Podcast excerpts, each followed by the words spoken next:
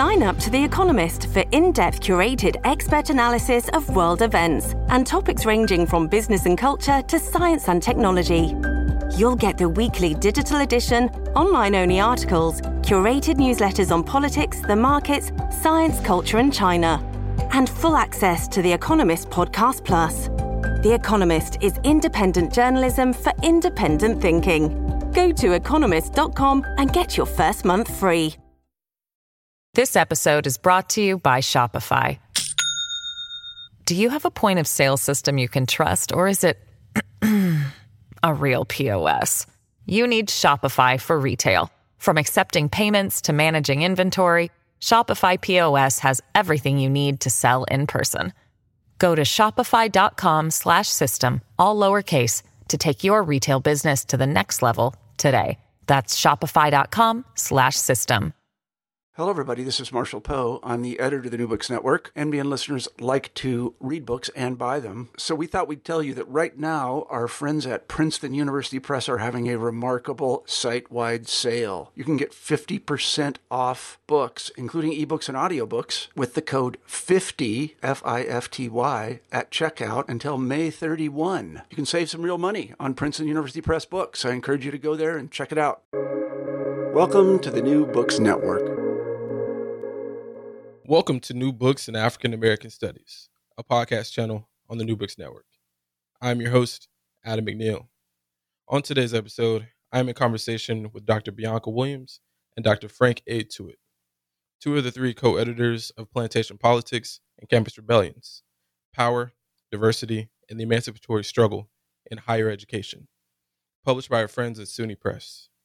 On today's episode, we discuss the origin story of plantation politics and campus rebellions, the increase of diversity, equity, and inclusion efforts on campuses around the country in the wake of Derek Chauvin's murder of George Floyd, language issues when writing about the history of enslaved people, and what goes on to each professor's Plantation Politics and Campus Rebellions musical playlists.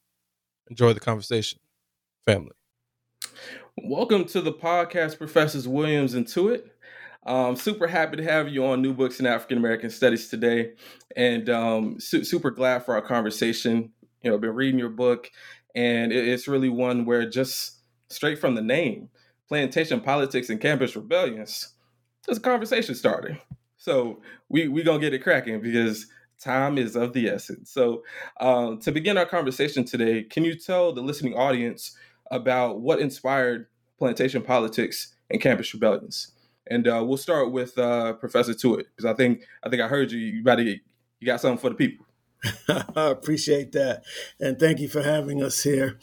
So we started thinking about plantation politics in twenty fifteen when everything was happening at the University of Missouri.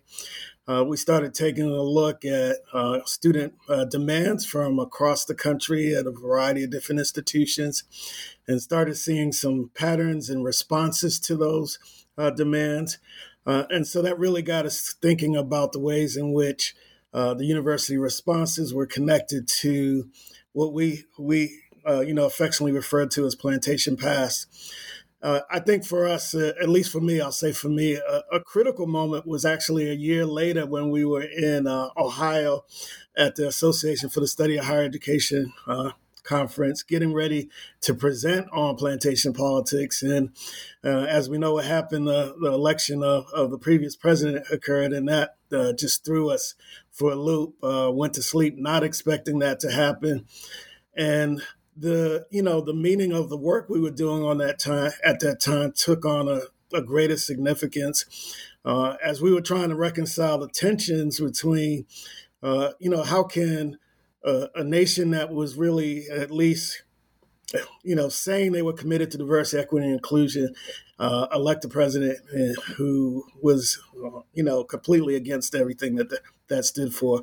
And so the the work itself took on a, a, a real deeper meaning and, and forced us to take a look at the work we were doing uh, in support of, academy, of the academy in particular. And, and I'll say for me, you know, uh, given the role I was in as a, a chief diversity officer, uh, I, it hit me on a personal level, sort of having to reconcile.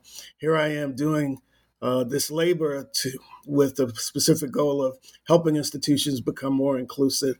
And every message around me, both within and outside of the institution, was suggesting that uh, that was not being valued or, or supported.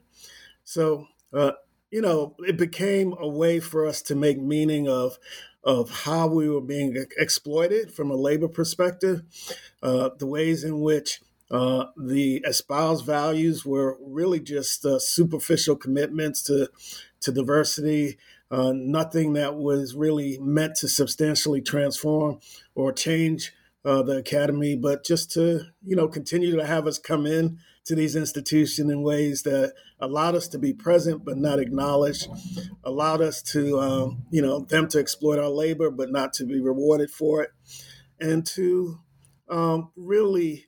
Uh, continue to in, enact violence. I think that was one of the things the framework allowed us to bring to the forefront, was the ways in which our experiences were, were violent experiences in a place that we were uh, invited into to be a part of. So uh, I'll stop there and see if Doctor Williams has anything to add to that, but that was the genesis for me.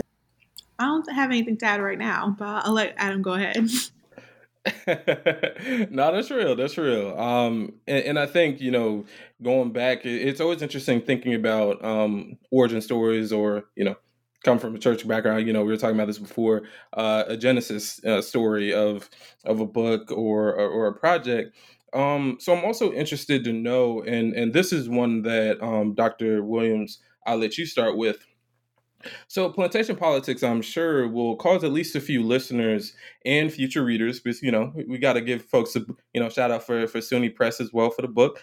Um, so so I'm really interested to know, um, and, and so this would be for you, uh, Doctor Williams, can you describe to everyone what you actually mean by plantation politics, just so that people get, you know, whatever sticker shock or so that they might have, that you can just let them know Uh, what informed your your framework and, and the analysis that each writer um, in the in the um, in the volume are, are speaking about.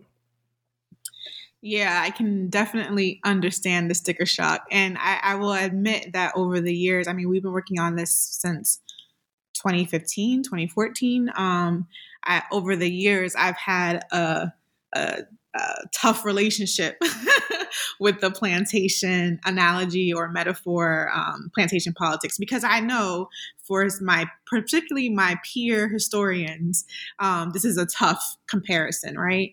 And so I want to be clear that we're not at all arguing that we are our ancestors, right? That the same kind of um, type of violence and psychological warfare that our ancestors experienced as enslaved peoples is what we are experiencing now in higher ed. That would be a ridiculous um, analysis to make.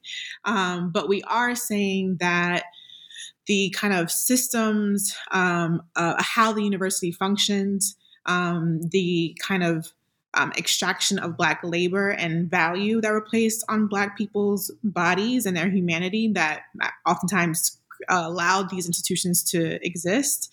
Um, the various forms of oppressions that we have been living through for generations, those things still are connected um, and are the motor for how higher ed operates. And so while some of the circumstances have changed, while Black people in higher ed now have access to choices that our ancestors didn't, those choices are still impacted by these previous histories, right? Um, I think Dian Squire, our co-editor, does a really good job in his chapter, I think it's chapter one, talking about the ways that while we may understand that we are not um, enslaved peoples anymore, um, that the institutions and administrations that operate in higher ed are looking at Black people's bodies, humanity, and labor in similar ways, right? And so um, why we connected plantation politics to campus rebellions is because in those moments of rebellions, when we have these over one hundred eighty protests on campuses during the Movement for Black Lives, you see institutions showing their cards, right? How do we control these students and the faculty and staff um, who are out of order and are not operating in the way they should? How do we extract labor from the Black faculty and staff to keep the students in line? Um, they are using previous lenses of how to look at Black people um, to make current day and even future um, actions and activities. So, you know, I, I understand the kind of hesitation around plantation politics, but we really wanted to make clear from the get-go that there are connections from this previous moment to this current contemporary moment, and that if we're going to find a way out of how we're experiencing um, anti-Blackness and how white supremacy operates in higher ed, which we are clear is one of the motors of a higher ed for the future, we have to be clear about this connection. Um, and I think we were confirmed um, by, you know, Frank was just talking about the conference. I can't remember which one that was, but at N C O R and A E R A and A S H, all the conferences that we presented at, we would have people coming to us at the end emotional, like in tears, um, because for them, plantation politics, that phrase, named something that they had been experiencing but hadn't been able to name before in some ways. And actually, um, I, I would actually love, um, and you know, this is why I'm glad I, in, in our pre um, po- portion, I was like, hey, you know, there might be some organic questions. So here's one. Um, I'm actually interested to know, and, and Professor Tuitt, I, I'll let you take the stab on this one. Going back to those moments where you're first presenting on the framework, you, you, you spoke about, Doctor Williams, some of the, you know, the the affect that, you know, that initial, you know, uh, those, those initial moments of, of people um, being in your presentation. So, so I'm also interested to know, because the whole reason why the the second question was the way it was, was inherent challenges. So I'm also interested to know about what were some of those initial challenges to the framework. And because I actually think that with something like this, it would actually be quite beneficial for the audience to know, uh, because at some point we all have different have people challenging our work in certain ways, especially as Black faculty um, and also as graduate students. So, um, Professor Tuitt, if, if you don't mind, Doctor Tuitt, if you don't mind uh, taking that on, um, I, I'm sure the listeners would love to know. Yeah, uh, a couple of things come to mind. We touched on the one, the comparison and the ways in which people struggle with that. I think uh, the second was really around um, the resistance that folks had to us calling higher ed institutions plantations. So uh, that generated some um, challenges. And, you know, uh, we, the three of us, uh, myself, Doctor Williams and Doctor Squire, were in a conversation recently. And, and the ways in which this landed, in particular on Doctor Squire, was was really um, unfortunate in a lot of ways, but um, you know, uh, not surprising on the other hand in terms of the kinds of resistance that uh, folks encounter when they're trying to expose uh, inequities within higher ed institutions. And so, uh, you know, I won't get into the details of that, but it, it, there's definitely um, some. some um, targeting that happened, uh, some, um, you know, uh, uh, and punitive responses uh, in, in ways to uh, just putting the scholarship forward.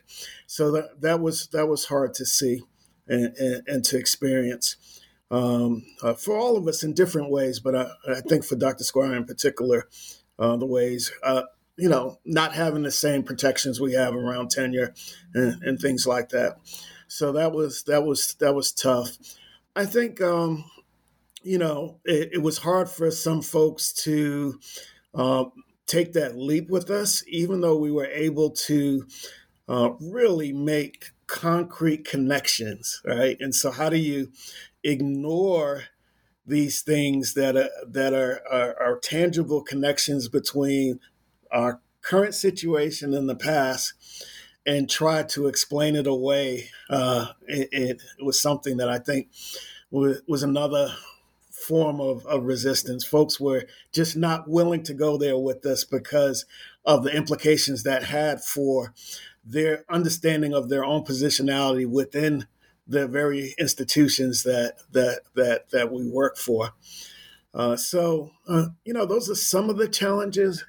Uh, the only other thing I would think about is uh, we, and this is a more of an internal challenge, um, you know, had to find some common language uh, throughout, uh, and and and to uh, leverage different sort of disciplinary um, uh, context, and, and that actually proved to be helpful. But it was a challenge uh, to get uh, common language uh, uh, throughout, throughout, not just for the three of us, but for the contributors of the book, right?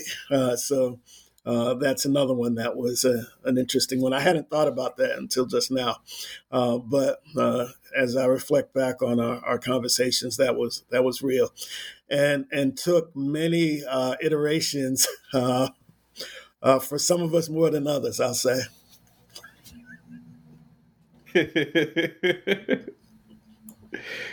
Doctor Williams. I'm laughing because he's talking about me. Um, and I want to name this, uh, this is, this seems like an aside, but I want to name this because it's not often named. We oftentimes, I, if you know any of my work, you know, I am adamant about bringing my whole self to my work and not separating things out. And so if you hear me out of breath, it's because I am pregnant and this baby is sitting on my lungs. And I want to name that because it contributes to like the different forms of, of labor and affect that shows up. Um, mm-hmm. And since I'm on the call with two men, I want to name that um, that's happening. So if I'm out of breath, that's what's happening right now. Um, Frank, yes, I went, I, I was adamant that we kind of find a way to talk about our different relationships to some of these terms. And it was really difficult disciplinarily because this, what, one of the gifts of this book is that um, there's so many different interdisciplinary, multidisciplinary, and disciplinary lenses present. But it was tough to, when you're talking about something like the plantation, or when you're talking about something like rebellion, to really be clear, and settler colonialism, to be clear about what we mean by all these different terms. And again, even amongst the three of us, like navigating our different relationships to higher ed, right? So gender, race, sexuality, like all of these things, um, trying to navigate how to have a common language. And I, again, I won't go into details around Dian, but I think the assumption, Dian as the only non-Black editor, right? The assumption was that th- maybe there would be a way that Dian would get through the risk of this differently than us.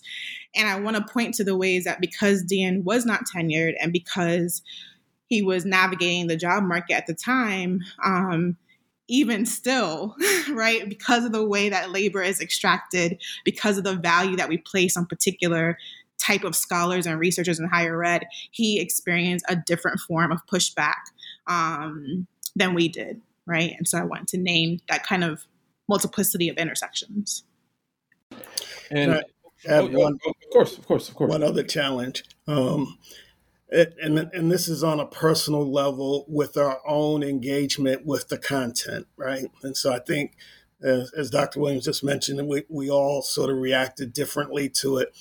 But for for me in particular, the the exposing and, and uh, unmasking of ways in which I was complicit in the things we were naming was hard. Yeah, hey, hey, you know, I to both of y'all, uh, Doctor Doctor Williams on on the on the gendered labor aspect of it, where you literally are naming that fact that you have a baby, and I actually never actually thought about it that way in terms of when you're sitting in a chair talking, obviously at any point, but just as you're sitting down, I actually never thought about that. Uh, so. Wow, that that in and of itself. So, so once again, thank you so much for for coming on um, even more, um, and then also for you, Doctor Tuitt, about in being seeing yourself maybe in um, maybe not in maybe some of the things that you necessarily do, but in your actual role. Um, I that that I think that is also important for the listeners to know because of the fact that, um, like for myself, I work. Um, you know, for the um, African-American Intellectual History Society on the board, along with um, the Association of uh, Black Women's Historians. And for A B W H, I do the job uh, newsletter every week. And so my job is in part to look at jobs in, in all forms, um, because, you know, we have people that could, you know, serve in a role like you in universities and colleges around the country um, and even abroad. And I think it's important because we oftentimes don't know what D E I officers actually do. outside of maybe a job description. But as we know, job description and actual job, like the role that you ultimately serve, are not always one and the same. Um, so I actually really appreciate you bringing that to the fore, um, and also bringing up the area where uh, uh, Professor Squire is also, uh, you know, he was on the job market, and that is its own form, although not a, a Black person, that is a form of uh, precarity in and of itself, um, especially for a book like this and the chapter uh, that that uh, he ultimately uh, contributed. And with that, I'm also very interested to know, since we're staying on titles here for a second, um, you know, and not title as in like, you know, where Beyonce just dropped, you know, the, you know, new album, you know, we, who's listening, you can tell the, the, the timestamp uh, for those listening th- like three or four years in a, you know, away. Uh, but once again, staying with the title theme for a moment, um, why do you actually describe um, and, and call the particular events on campus rebellions versus another term like riots or even uprisings, for example? What risks, to going back to risks again, um, did the editorial team take in dubbing student actions rebellions? So um, Frank was talking about how when we started this work, he was really thinking it through his own experience as a chief diversity officer and also as wa- as a person who was watching Underground at the time, right? And really trying to navigate My um, what it meant to be a chief diversity officer who felt connections to, what is the person's name, Frank?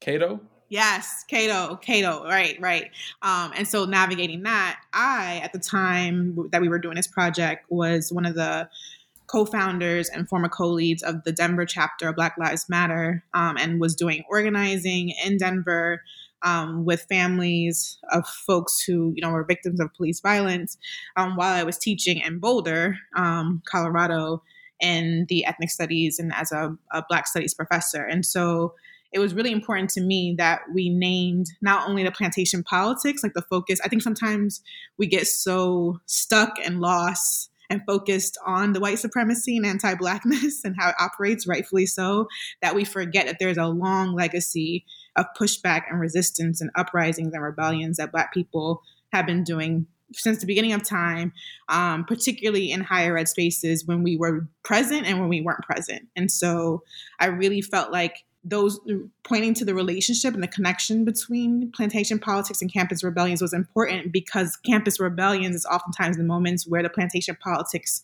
there's a spotlight put on them, that they um, kind of come out of the darkness if you're not aware of where they are.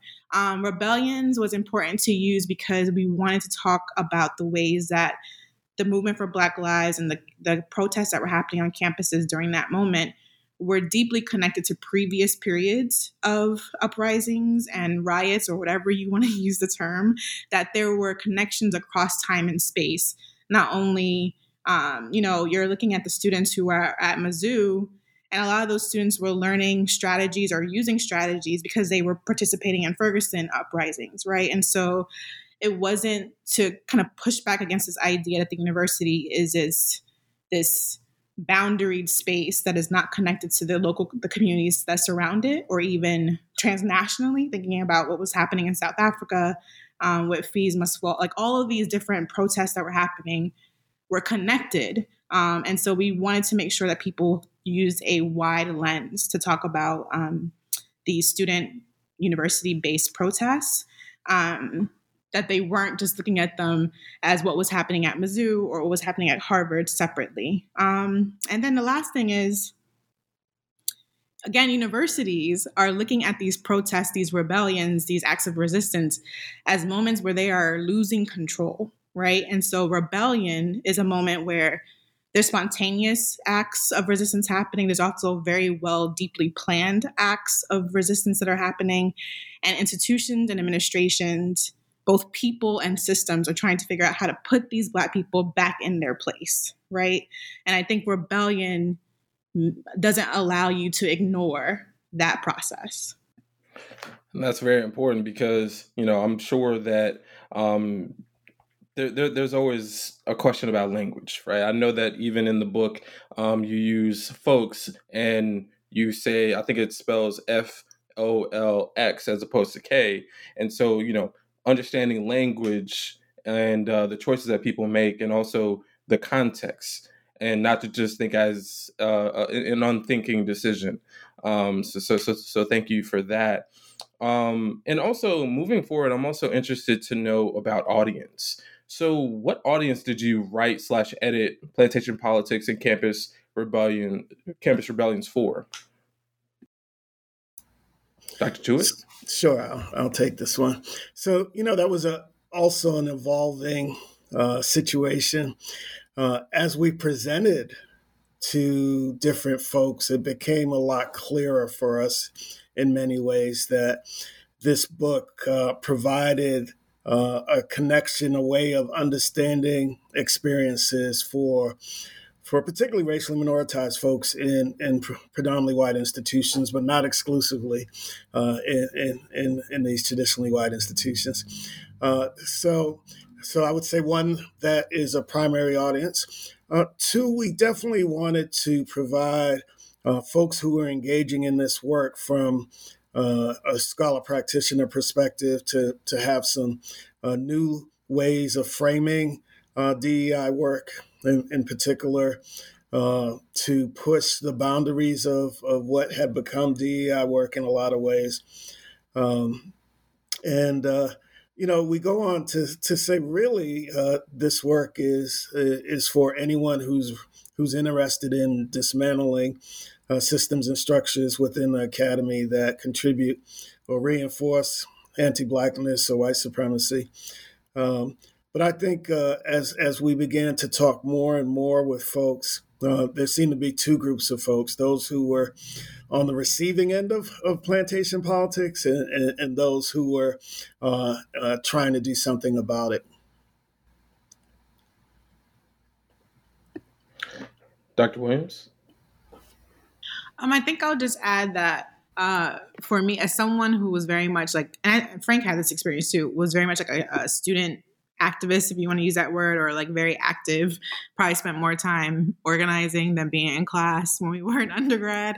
Um, it was important to me that the, that students who are participating in various forms of rebellion or resistance had a quick and easy like thing to grab, to have access to some of the, again, wider context that is affecting what's happening on their specific university campus, right? And so if you read the book, you have people identifying like the kind of motor of white supremacy and how it works in higher ed. And I'm hoping that it gives those students tools for identifying like, this is what's happening to us. This is who is perpetuating and allowing this machine to work. And this may be a potential place for change or transformation, um, you know, in the future. So we hope that the book allows people to kind of, you know, sometimes anti-Blackness, when we talk about anti-Blackness or white supremacy, it feels like this massive thing that is everywhere and all over the place. And it's hard to kind of attack. um, so we hope the book gives people specific places to kind of push their energy towards. And and I appreciate that. And, you know, and in one of my later questions down down the line, and you know, you y'all got something for for damn near all the areas, including H B C Us, which I'm very interested to hear to hear about that one. Uh, I was like, oh, for real? All right, then, you know, let, let me let me let, let me let me be open to this conversation. Because, hey, you know, H B C U people, you know what I'm saying? We we you know, you know, we, we rally around each other, you know. So so but but I appreciated uh, the the chapter, all the chapters, but especially that one. Um, now, another part that I'm interested to know, um, and this is something I'm sure that both of you have seen um, and, and experienced in different ways on your individual campuses. Um, but unfortunately, to me anyway, um, diversity and anti-racism have become more household names in the wake of Derek Chauvin's murder of George Floyd. Um, in light of this phenomenon, I'm very interested to know, going towards audience again, in the hands of D E I and folks leading supposedly anti-racist workshops uh, rooted in the university, um, what do you think... what would you want for them to take out of this book as well? Um, because I think that I'll just say that I have a friend who works at Under Armour, and they had some of these uh, well-known people. And let's just say the amount that they got paid it, are, are people's salaries for a year. Like, not nine months salary, twelve months. Like, and I'm like, brother, for real? And so, yeah, I, I'll just leave it at that. So, uh, Doctor Tuitt, you want to take this one on first, brother? Uh, I'll start with it. Uh, so, yeah, I, I, I think um, one of the things that we were conscious of was uh, trying to move folks away from what uh, Sarah Ahmed refers to as the happy talk of, of, of diversity. And and I think we're starting to see some of that with with with anti-racism work. Uh, and, and so uh, our way of thinking about this through the book was to shift it away from, you know, talking about the ways in which people are anti-racist and, and shifting the lens to institutional systems and structures and logics and and and and, and narratives and discourses which exist that uh, support Uh, white supremacy or facilitate anti-Blackness. And so uh, the focus on system structures and roles, uh, the way in which cu- uh, curriculum and pedagogy, um, you know, the, the, the chief diversity officer role, I mean, all of these different systems and structures that are in place that uh, reinforce whiteness was what we wanted to tackle. And so uh, anti-racism work that that stays in that first category of focusing on what people do or don't do. I'm not saying that's not important, but uh, we can do that forever, and institutions will still continue to be the way they are. If we don't tackle the systems and structures, uh, we we have very little chance of of, of of transforming these institutions, and and so hopefully that came through in the book. Most definitely. And and I'm interested as well, uh, Doctor Williams, with your role as a as a professor, what you would also want and, and think uh, would be a good take or would be good takeaways uh, for folks who are in these particular roles as well. Yeah, I mean, as someone, I mean, Frank and I have co-facilitated these workshops at numerous places. Um, and I, I have spoken before about how for me, ooh, it's interesting to talk about this week. Um, for me, January sixth was a turning point um, where I kind of watched the audacity of white supremacy in real time and, and white privilege, watching folks just feel entitled to space and violent acts and all these things that I just knew if me and any of my folks who organized with B L M had even attempted zero point one percent of that, we would probably be either in prison or dead. Um, and so the audacity of white supremacy on that day really stopped me in my, even though I knew it was a thing, like, like watching it in real time stopped me in my tracks and really did change how I think about my own Um, equity work. I don't know that I think about my work as diversity or inclusion work, but equity work and resistance work. And so for me, it's been a shift in um, really putting more of my focus and attention and energy in Black-centered spaces and trying to figure out how to better mentor, particularly my Black students, to navigate the space that is higher ed, the space that we're talking about in that book and describing, like really trying to come up with strategies to help them better navigate this space. Um, and less about, I mean, I have been accused of being a white people whisperer in the past. Like some people just have gifts. Goodness. Like people have, I think people who do D E I work, if they do it well, um, some people have different gifts that they bring to the table, and that individual personal work that Frank is talking about, so oftentimes affective work, takes a lot of emotional labor to do. And it's a, it's a skill, it's a practice, it's something that people, particularly folks who are not white doing it, it takes a lot of energy out of you. And I, I will say, I used to be really good at it, but something about January sixth turned it for me. And maybe it was also the organizing and the movement for Black Lives. Like, I just don't have the energy for that anymore. I don't have the desire in the same way to do it. Not that I don't think it's useful work, but like Frank said, I'm more trying to focus now on what is the structural long-term change that can happen. And for me, just based on my experiences over the past seven to eight years, it is on focusing on how to allow enable Black people to live in our full humanity amongst ourselves, like in our space. Like, how can we make room for um, our gifts, for supporting one another, for really being doing collective work in higher ed? Um, and I don't think I was able to focus on that work as much before because I was doing this kind of D E I work that took me away from it. So. And and I and I, I really appreciate you bringing this up as a skill, because it, you know, just because you are Black doesn't automatically provide you skills to. It's almost like, you know, uh, in uh, in grade school when, you know, it's Martin Luther King time, it's, you know, whatever Black figure that they're talking about, Rosa Parks, and all the all the folks in the class are, you know, they look at your Black self and they're like, well, you should be able to teach. I'm like, yo, I'm not the Negro whisperer. Like, I don't know all this. Like, I don't have some, like, you know, uh, automatic, you know, from birth, I know about Nat Turner. Like, I I gotta learn too. Like, what the hell? You know what I'm saying? Um, which is its own form of labor right there, because we're not all knowing beings.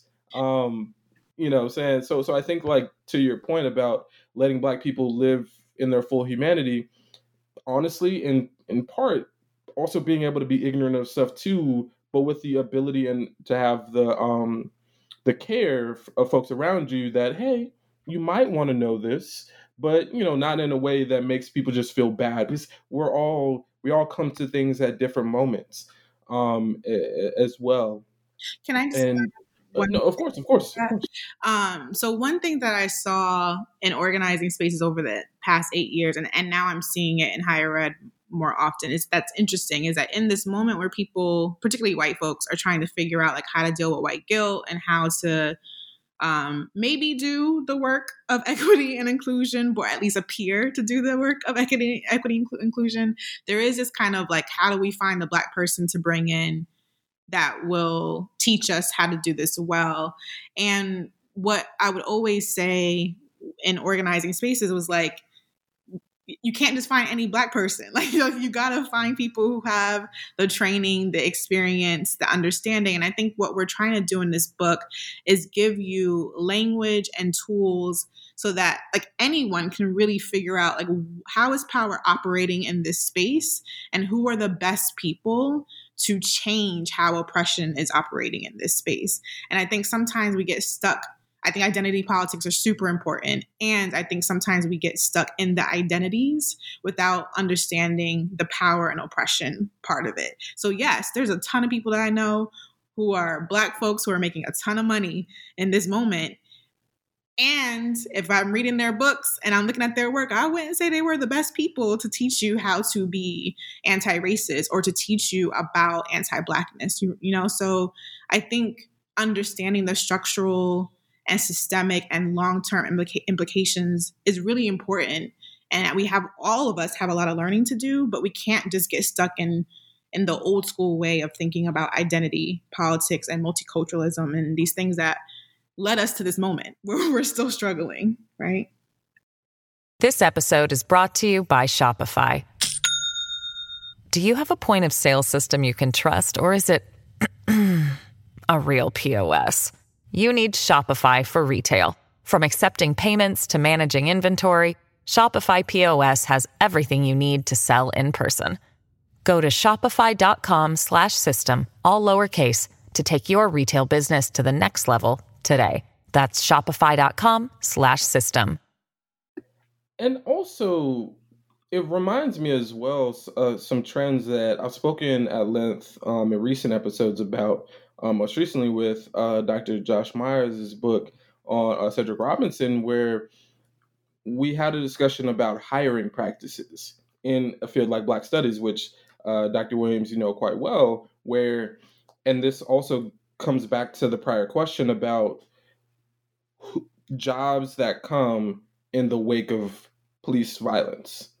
And also, what does it mean that for a, a its own separate field of Black Studies, Africana Studies, whatever iteration you want to use, how often do we see jobs where it's Black Studies and Black Studies and Africana Studies and, and that almost being a way that as a historian, look, I have mad love for, for Black studies people, and, and I'm reading more and more work, but I also have to be able to cut the line and say, look, that is not my training. I can learn. There is a tradition of folks who have come through how I have come and still been a part of the Black studies discussion. But at the end of the day, what happens when specifically the jobs that have come in the wake and the initiatives and the money that suddenly pop up when Black studies departments in the different iterations are often now losing funding in part because people's lines are elsewhere oftentimes. Um, and so so has that also been a trend that, that y'all have seen as well um, in the in these last couple of years, Doctor Tuitt? Yeah, um, definitely the number of uh, diversity type roles have just exploded.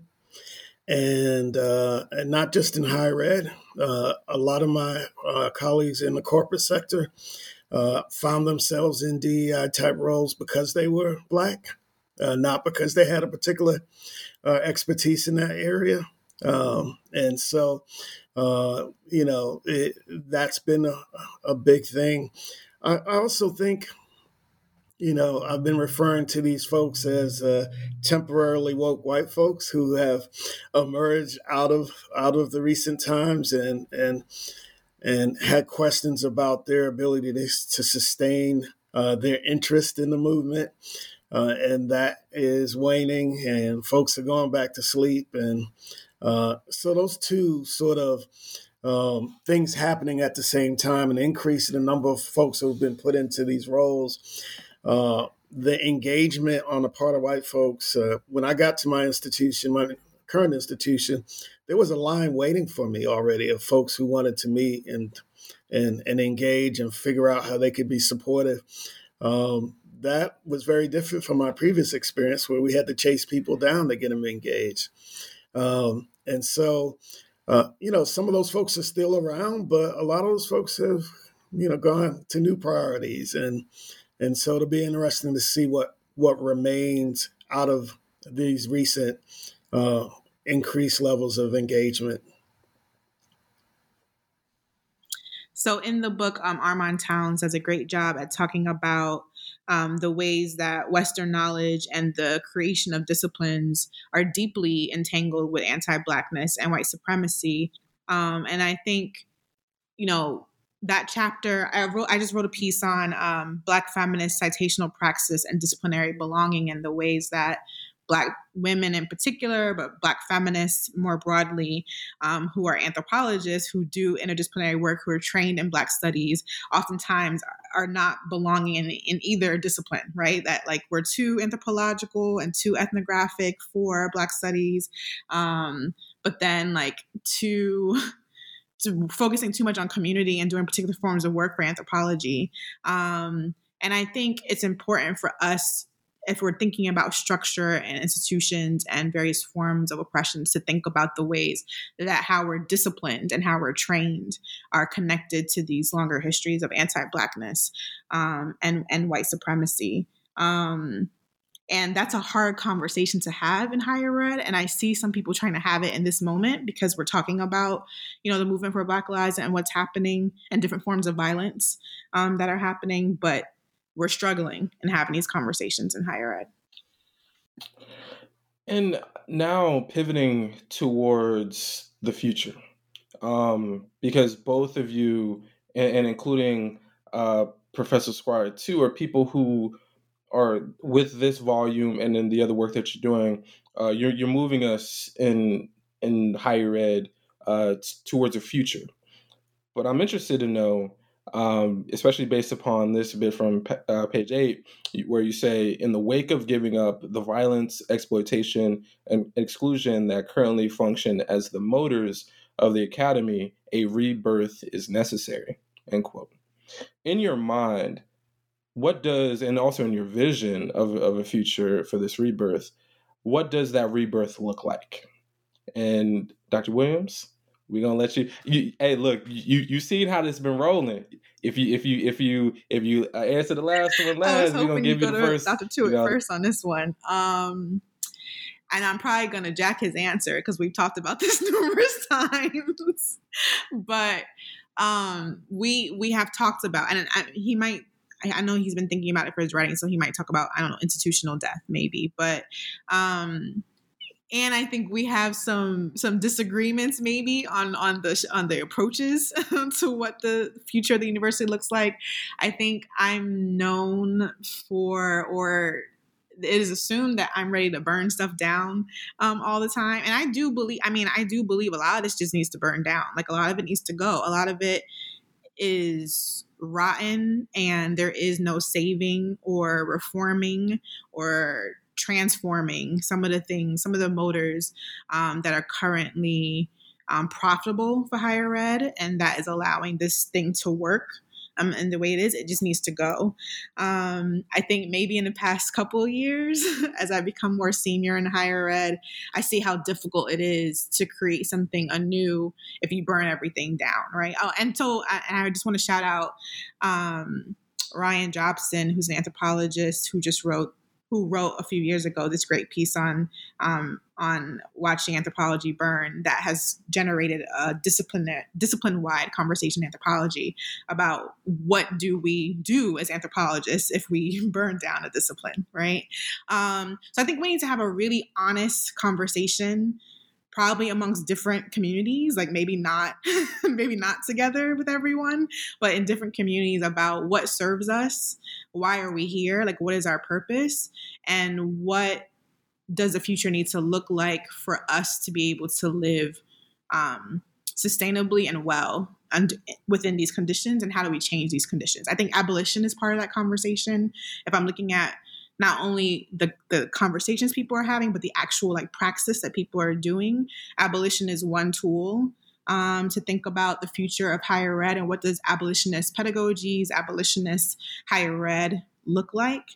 Um, I think the university needs to die unto itself. And this is what maybe Frank will talk about. I think we need to kind of scratch and start all over, understanding that we can't just burn it all down in one day and then start anew. Like it's going to take time and, and process. But I think we need to begin to have really creative conversations and imaginings about what that would look like.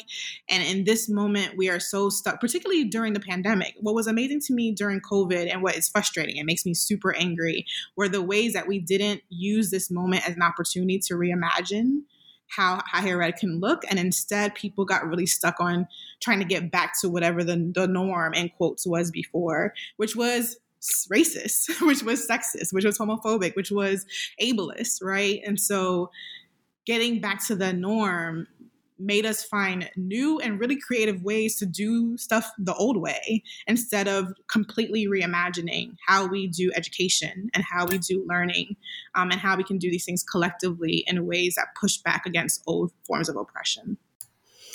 I think the pandemic is such a great example and and and seeing how uh, when pushed to imagine new ways of existing, Uh, some institutions were able to respond.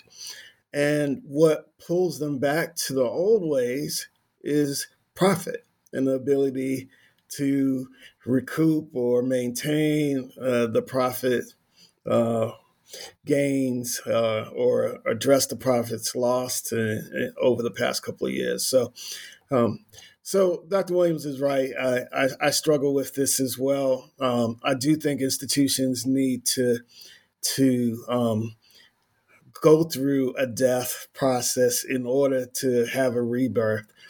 But I'm often um, concerned about the collateral damage that that happens. Uh, we are in these universities, and and as we um, seek to burn them down and rebuild them, they um, often result in casualties of the very folks we're trying Uh, to support. So uh, I, so my compromise, which probably makes me still complicit, is is trying to figure out how to rebuild a plane while we're flying it uh, and and rebuild it in a way that really gets at the roots of of white supremacy and anti-Blackness and and and, and allows us to remove those roots um, and then burn the ground so that those roots can't come back up. And and that's that's in my head, that makes sense. I wish I could tell you I've seen that put into practice in, in real tangible ways.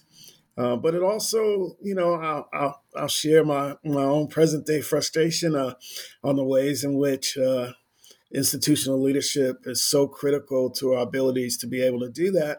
And with the single shift of of, of somebody uh, in a leadership role, your efforts to do that can be compromised. And so uh, I, I'm less optimistic today about our ability to be able to do that in real uh, sustainable ways, especially under under the context of needing to generate profit. I just profit. want to add one thing. I think um, one of my, I guess it's a regret. One, I, I guess I'll call it a regret. One of my regrets is that there isn't a stronger feminist slash Black feminist um, analysis in the text. And there's a variety of production reasons why that is. Um, but I do feel like in my organizing, the gift that things that Black feminisms have given me, that a concept like transformative justice has given me, and that I wish we would find productive and generative ways to use in higher ed, instead of just like using that term and then doing whack stuff with it in higher ed, but really thinking about the type of vulnerability, the type of time and investment that transformative justice and and maybe even restorative justice require, the type of listening, um, reimagining, revision. Like those things are kind of trained out of us as researchers, as scholars. Those things are not necessarily valued in the industry of higher ed. And the gift organizing spaces oftentimes have their own toxic things, their own issues that come up when you're trying to organize with folks that are oftentimes strangers. But one of the gifts is that sitting with people and figuring out how to experiment and try new ways of doing things, even though you know you may fail, is something that I wish we had more resources, A, and B, space to do in higher ed. And that would lead us to different futures. Um, but we're not given those spaces, and we're definitely not given those resources to think about change, radical change in sustainable ways. And I mean, again, the book is about why, right? Like if they gave us that, it would look different. Um, but I wish we did have that time and resources. Amen to that, definitely. And, you know, that's why um, I'm, I'm also interested too, um, about, because I've asked this before for people, and I, mm, maybe get to this a little later, but um, I'm always interested with edited volumes about possibilities for teaching um, and, and inclusion in classrooms, because, you know, y'all are in higher ed, you know, classroom spaces. Um, and so I'm also, um, I would love to know, um, and, and maybe this might be a, a way to think about the next iteration of this, or, you know, maybe teaching tools about how classroom uh, folks can actually use this in their class. Um, even because I, the part that I like is, you know, you have different parts and you have different contributions. I would honestly love, and maybe this is me saying that I'll, I'll do it when I uh, start teaching um, at the university level, to actually use this as its own textbook. Um, because Lord knows we know how expensive textbooks can be, um, or just books, when you have ten that you might need in a whole semester. Um, I'll, I'll just say this. I, I would love to teach this uh, a book, in part because I can only imagine the conversations that it could start uh, for, for students. Because I don't ever remember reading any essays like I read here when I was an undergrad at FAMU. Um, there could be reasons for that, you know, there could be reasons, but, um, but yeah, that's, that's just a, a plug for, for the great work that y'all did in, in this volume. So thank you for that. I appreciate that. And I will say, I mean, so the, I love all the chapters. One of the ones that I find super helpful um, is Jesse Carr and their co-author chapter on anti-diversity as intervention. Um, because I think it's an example. There are other chapters like this, but there's, it's an example of how if you teach this book to students who are going through the disciplinary process and the training process, whether it's undergrad or grad school and higher ed right now, you can use this book and use the chapters to really give them even more tools. They already have tools, but give them more tools for understanding what's happening to them, right? And I think that chapter takes all of the kind of diversity initiatives and diversity rhetoric and all the things that universities, you know, say they aspire to be or to do, and really turns it on its head and thinks about the kind of ways that diversity perpetuates um, white privilege, white supremacy, um, the ways that diversity acts, that that the way that universities have taken up diversity has inhibited a lot of the work that they say they want to do. Um, and so, yeah, I mean, I think teaching this book in the classroom is great, not only to allow people to have, you know, um, tools that are that are embedded in Black studies and other disciplines, but to really be able to understand what's happening to them in that moment. Um, and what they can do about what's happening to them in that moment. And also, too, uh, a friend of mine, Amanda Joyce Hall, who uh, just uh, she just got her P H D from Yale and is also a host here on New Books in African American Studies. She interviewed uh, DeVarian Baldwin um, about his new book, In the Shadow of the Ivory Tower, which I'm listening to on audiobook. Um, and so... I like if I would think about two books that have uh, been released in these last couple of years that are, you know, I, I think the term is a uh, critical university studies, I think is, is a term. Um, I would I would really love to see. Um, first of all, I would actually love to see a conversation between the three of uh, the, the four of y'all. Actually, I think that would be quite. Hmm. New Books in African American Studies, maybe, who knows? Uh, but I know y'all busy. What's you know, funny so maybe, is DeVarian um, and I the... had talked about this a year and a half ago that there needed to be a conversation. So Adam, you make that happen. Come on. Hey, okay, okay. You know, got something to work on for the fall. So this, this is this is honestly, look.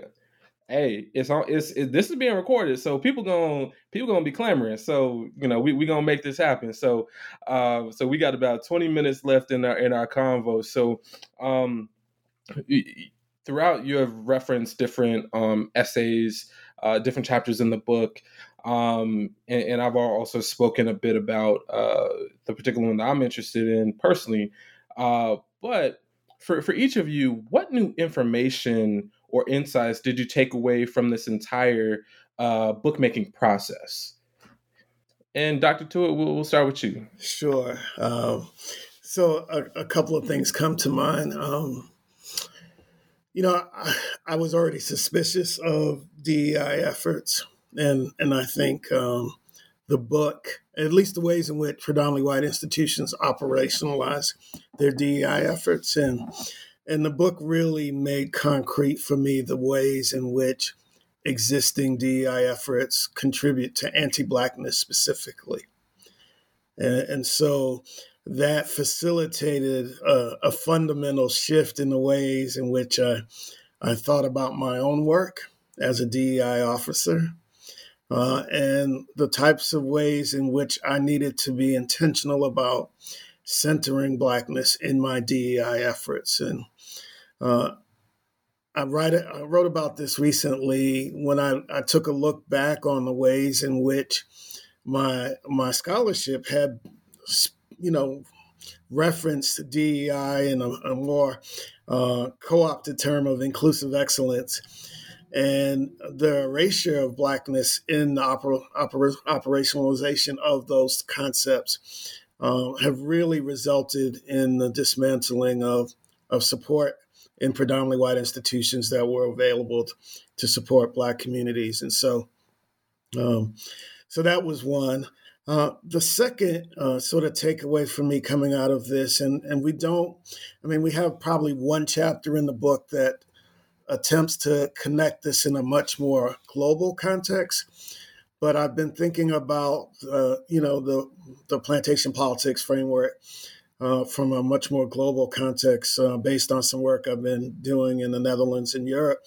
And um, while their their relationships are are, are slightly different, uh, there are some similarities. And, and, and in particular, uh, you know, we talked about language here, uh, which uh, the sort of U S context gives us a way to name race and racism, Uh, through our, our, our, our historical context. And in certain parts of the world, uh, the language to do that doesn't exist, or at least there's been a resistance to um, to to allowing that language. So I'll just pick on the Netherlands, for example. Being able to to uh, study races is hard when uh, it, one, it's not allowed, uh, or, or two, when uh, the translation from Dutch doesn't uh, account for a word uh, that's the equivalent of racism.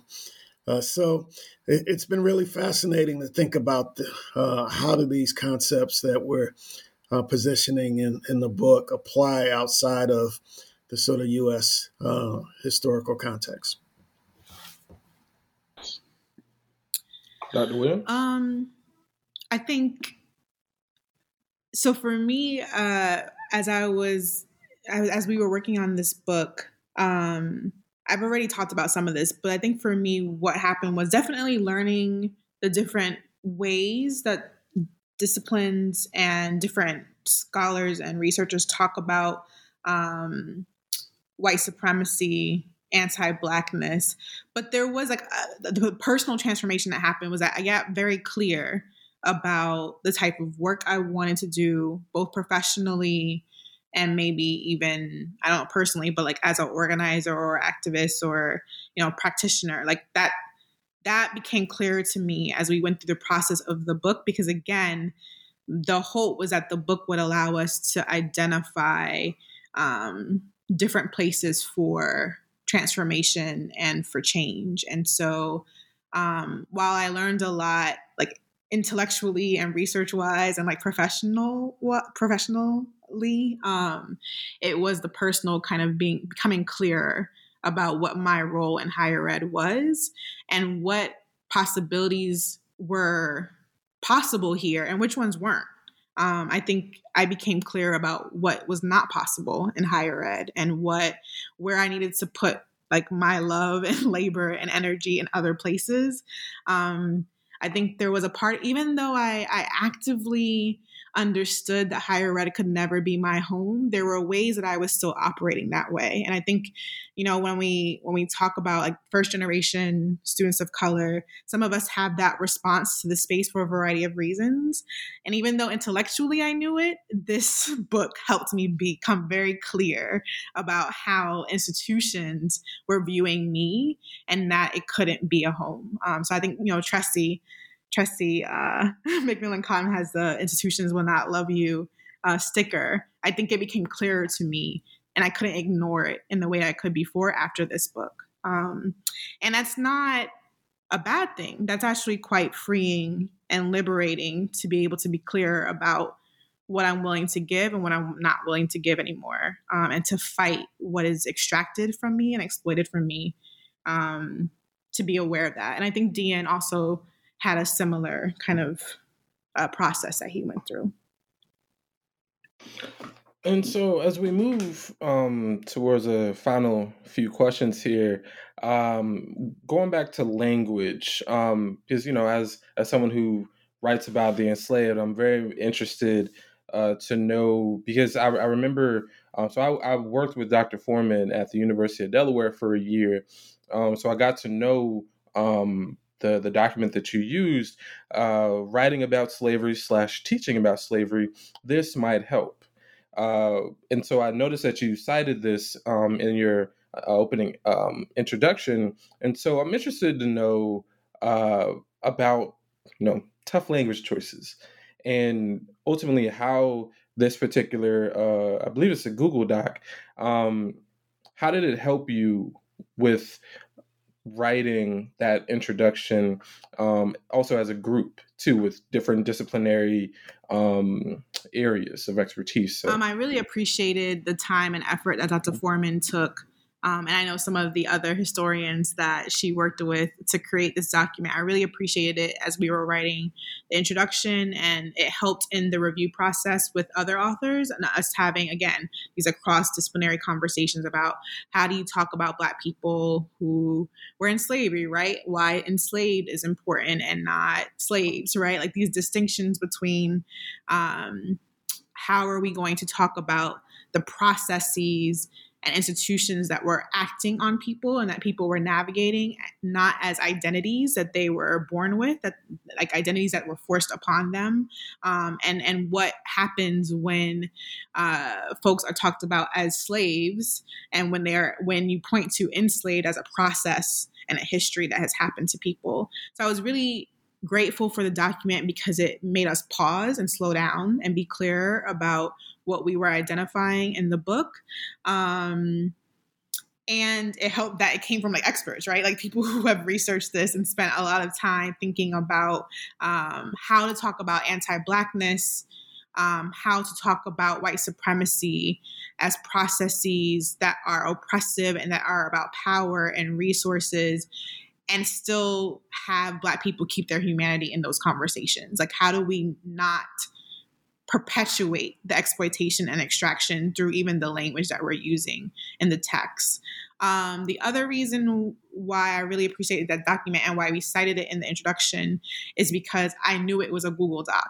And there's something about the there's an assumption that anything that is outside of the peer review, peer review process is not useful. And what I have seen around this particular Google Doc that can still be cited is that, and that was created by Black women, um, is that something, I'm going to use the word simple, like as simple as a Google Doc can be influential in changing the language and frameworks of entire disciplines, right? Like you can use this doc, this Google Doc to change the conversation that we're having about power and about oppression. Um, and so while I know it wasn't simple for them to, for uh, Doctor Foreman and the folks who worked on this to create this, I think something about citing a Google Doc is really important because it makes the work accessible. Um, it makes it uh, un- makes us understand that everything that is, is important intellectually is not peer reviewed in a journal, right? Or in a book. Um, the last thing I'll say is you mentioned folks earlier. Um, and I have, I don't know, I have a response to it every time I see it in the intro now, because, you know, at the time, I mean, we worked on this book for, I don't know, four, four years, maybe four years.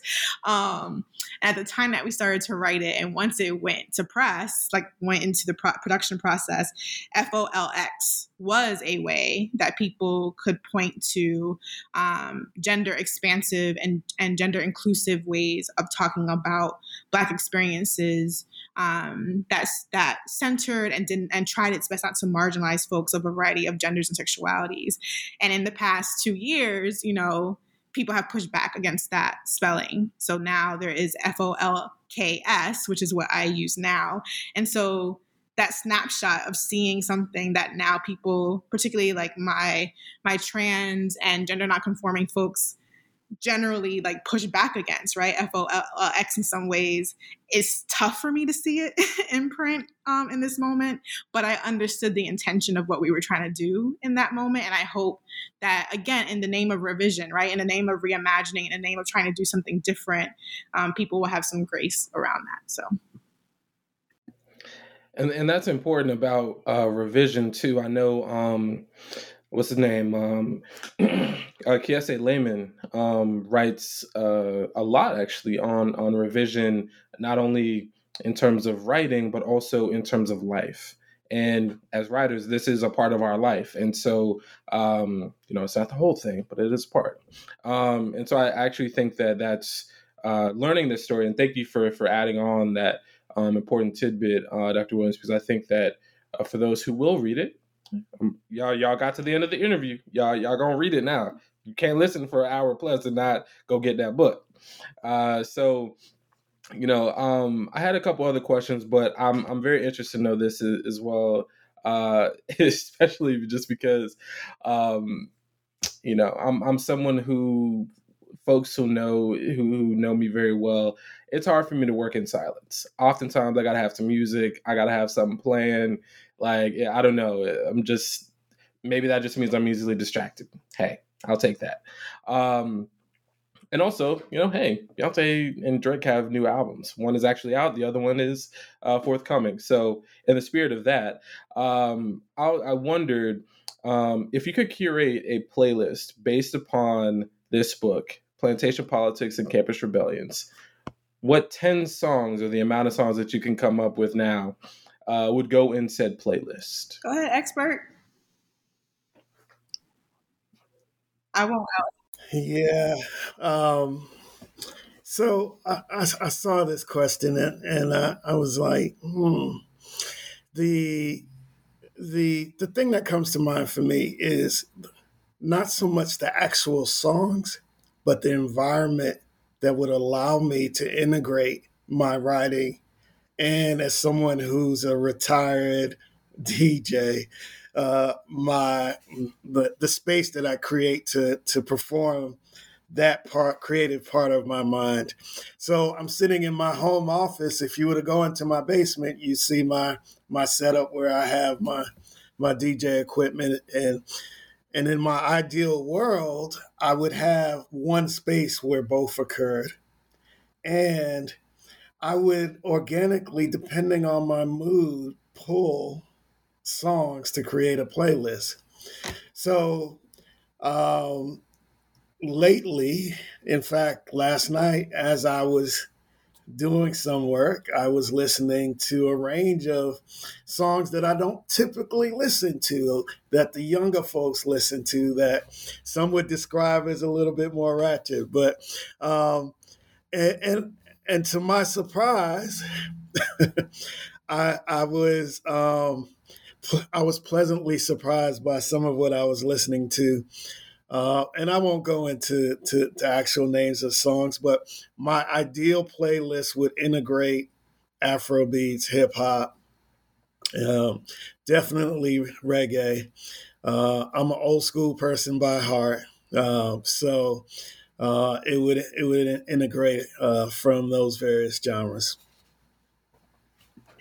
Okay, go ahead. See, I didn't know that. Uh, okay, retired. I didn't D J. Know he was going out okay. himself, so that's why I was like the expert.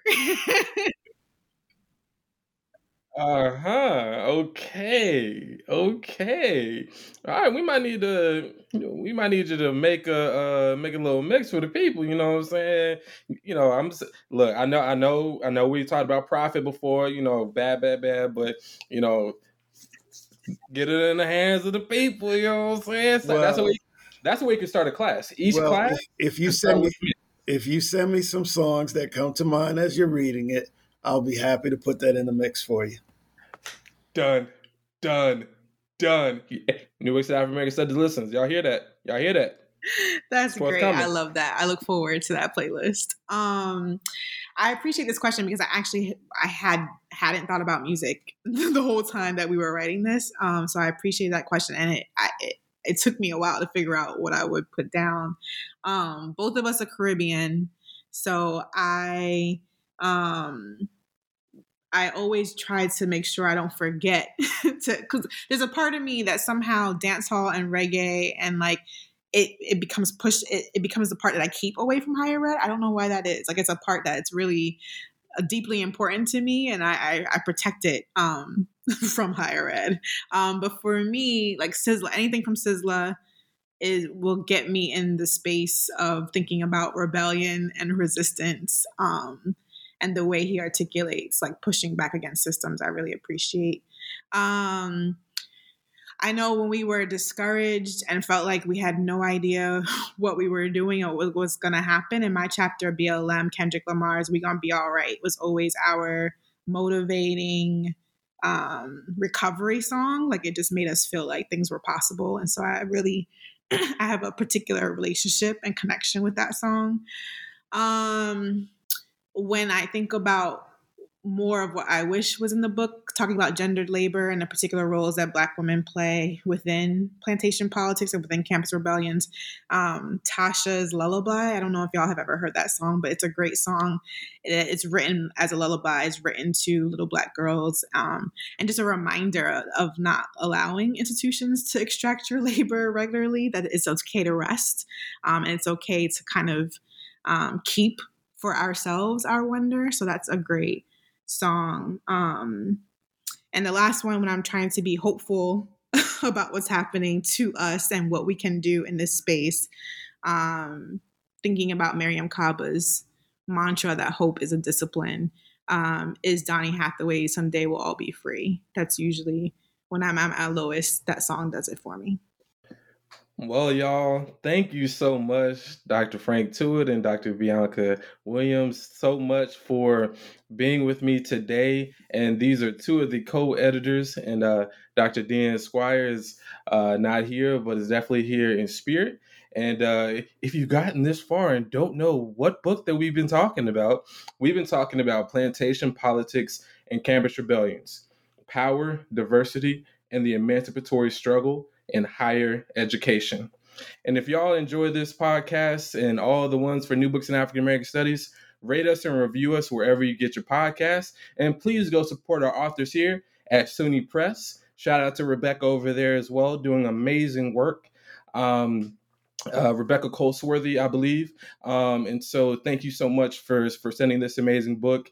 And uh, once again, y'all, please rate us and review us wherever you get your podcasts.